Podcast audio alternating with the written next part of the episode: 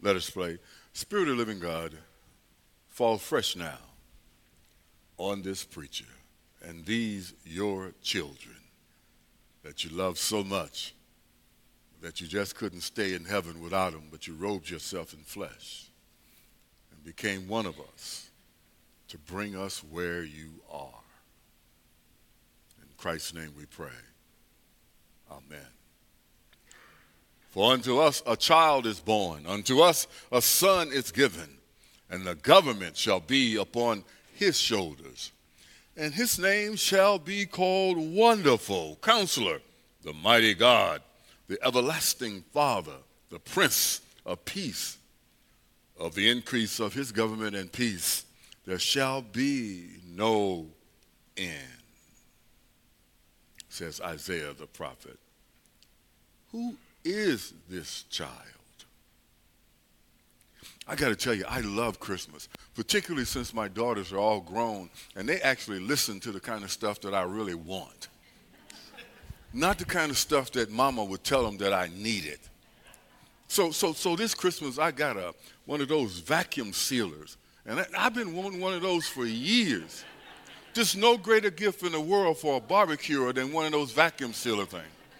You can barbecue a hog and seal it up and eat it later on. And then I got a food processor because if you're a barbecue, you need to be able to grind stuff up and make sure it can work. So they finally are listening to me. I love Christmas. I really do. I love the hustle and bustle of being in the stores. I go to Walmart and don't buy nothing. I just like to watch people run around, bump into each other. I like all the Santa Clauses that forgot to wash their beard they're out there with the dirty little sand in their beard. I love Christmas. This is going to be a downer for me that it's finally going to be over, and I've got to get ready for a whole new year. Got to go back to being an adult. Because Christmas is a time of celebration. It brings out the child in me. I'm sorry, it does. Even when I'm not feeling well, I get an extra step in my pep and I'm ready to go. And so sometimes I have to catch myself and say, what, what are you celebrating, Sylvester? Is it all about fun? For me, it is. I, I love the festivity, love the food. There's nothing better than pumpkin spice lattes happening around. There's, there's nothing better than baked goods being baked in the oven for me. I just, I just, I, just, I know it's Christmas because I can, when I walk in the kitchen two days before Christmas, I can smell it all over the place. And then, as I said, there are the gifts. What child is this who inspires such lavish celebration? Well, in Isaiah chapter 8 and 9 of his prophetic dissertation, Judah is in a spiritual low point in its history. Their captivity was on the horizon, the prophet Isaiah had warned King Ahaz and the Israelites of their impending judgment. The future of this tiny little nation looked gloomy, didn't look good at all. But, brothers and sisters, by the time we get to chapter 9, the prophet delivers a different message, a joyful word of hope. A special child, a gift from God, is about to be born. On his shoulders will be the government. His name shall be known as so many names. What do you call him? Wonderful? Counselor? Mighty God? Everlasting Prince of Peace? All of those. What child is this whom God would finally introduce to save us all? This Christmas gift represents God's great love, and fidelity toward all people. And every turn, Ray, when, I, when you're preaching, you want to say it's not for all people. It's for those of you who come to church every Sunday and put a check in offering plate. But the book says it's for all people. We don't get to judge who gets in and who get out. That's the good thing. Because if I was judging, it would cost you $25 an hour to get in. I'd be sitting at heaven's door saying, uh, it's 25 to get in and 30 if you're going to stay. from this baby, this child would be born from the house of David. God has through Isaiah that he will build a kingdom that's never been seen before. By the way, you, you are part of that kingdom. And it will continue forever. The government will be upon his shoulders, and he will assume a position of royalty and be our king of kings forever. This gift, says Isaiah, will go by several different names because we just can't find one name. He bears so many names because we couldn't completely capture his kingship with one name. Each name is a description of his person and work. His undertaking will be saved, will save his people from a world of sin and corruption and hopelessness and darkness and sitting in places where we don't know which way to turn. We can always turn to the light because this child points us to the light of God's love.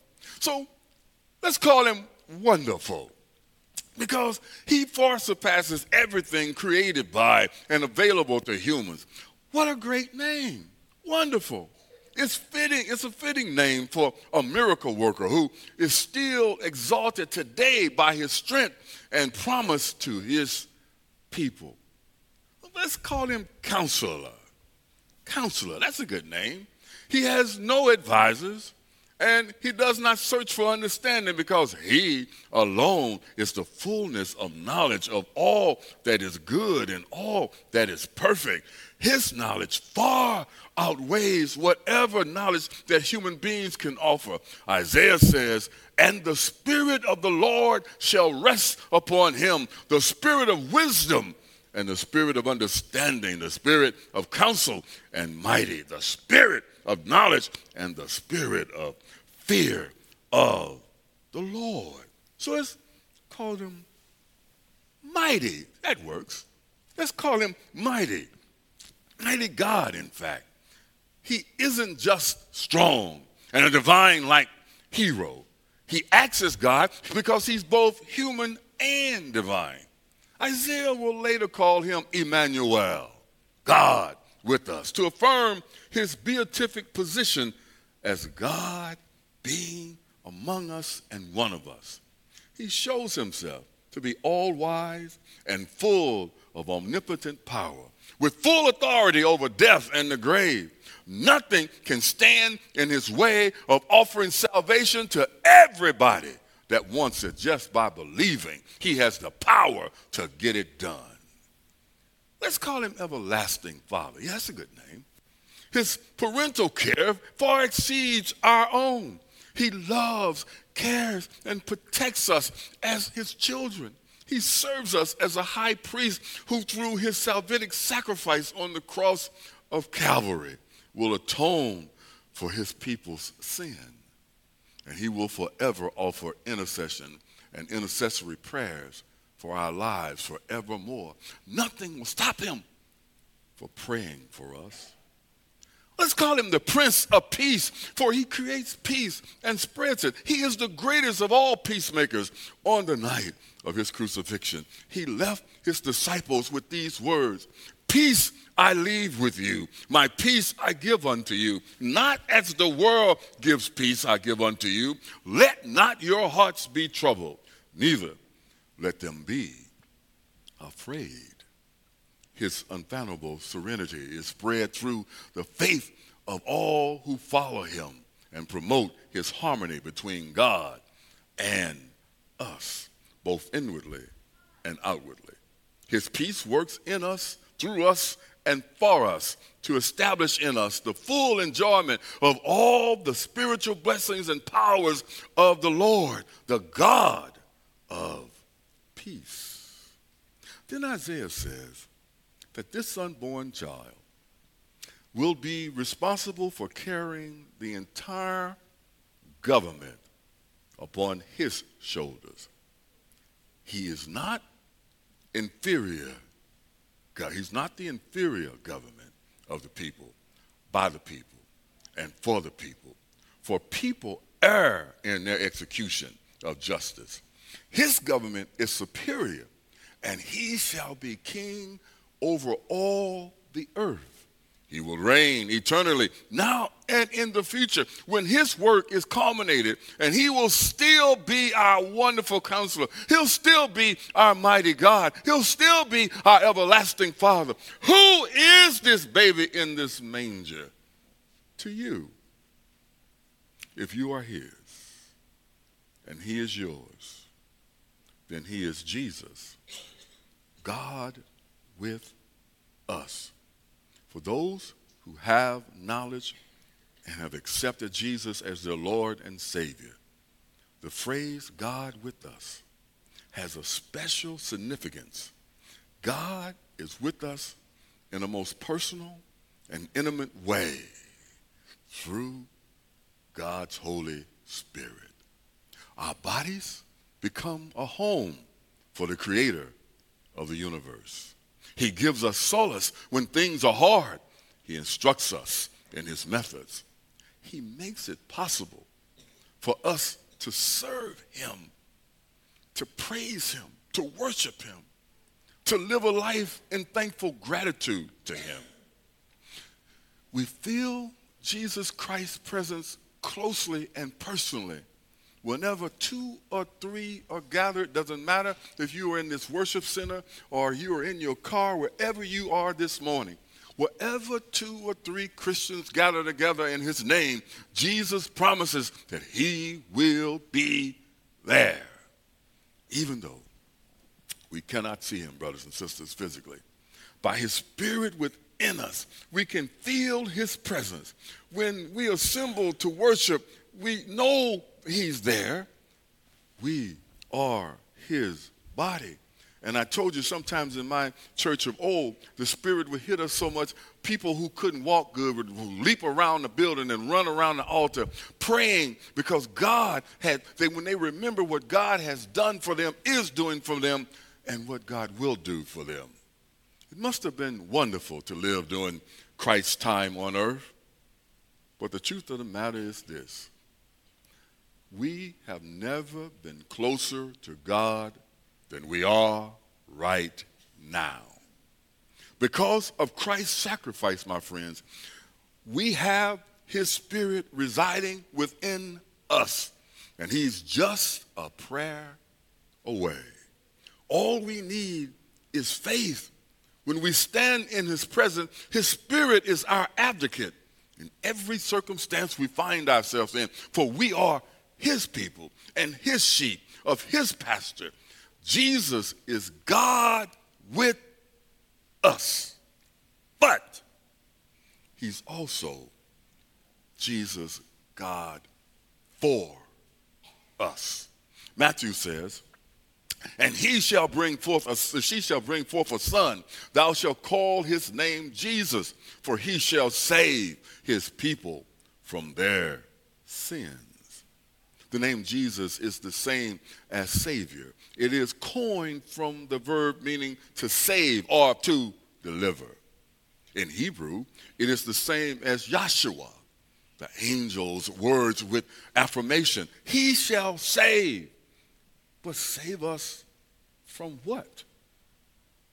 Isaiah knew that the coming Messiah would be a deliverer, but deliver us from what? The Messiah would save us from our painful separation from God. The worst thing that can happen to us is be eternally separated from God. You see, God intended for us to be like God, but sin got in the way, even got us kicked out of the garden. There needed to be a way for us to be pure and holy like our Creator. His blood shed, Jesus' blood shed didn't actually make me holy. Because if you knew me, I may give the appearance of holiness. Ask Aletha. But he did something greater than that. You see, when he went back to advocate for all of us with the Father, God set him on the right side. so when God looks down from the throne rooms of heaven and looks at Sylvester, he can't see the stuff that I'm doing because I'm covered by the blood of his son. I'm covered by the gift of Jesus Christ. I'm, I'm covered by him going to the cross. Uh, I'm covered by my belief that he is my Savior. And even though I tend to slip up and do things that I don't have any business doing, when God looks down, all he sees is his child because of the wonderful work of Jesus Christ's blood shed on the cross to deliver us from the penalty of sin and reunite us with God.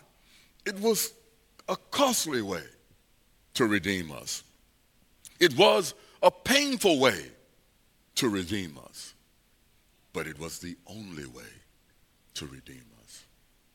God has been always for us.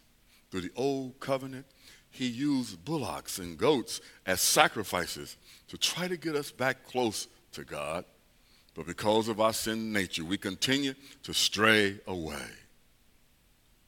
So God prepared himself a body, called it in his son Jesus Christ, to pay for the sin nature in all of us.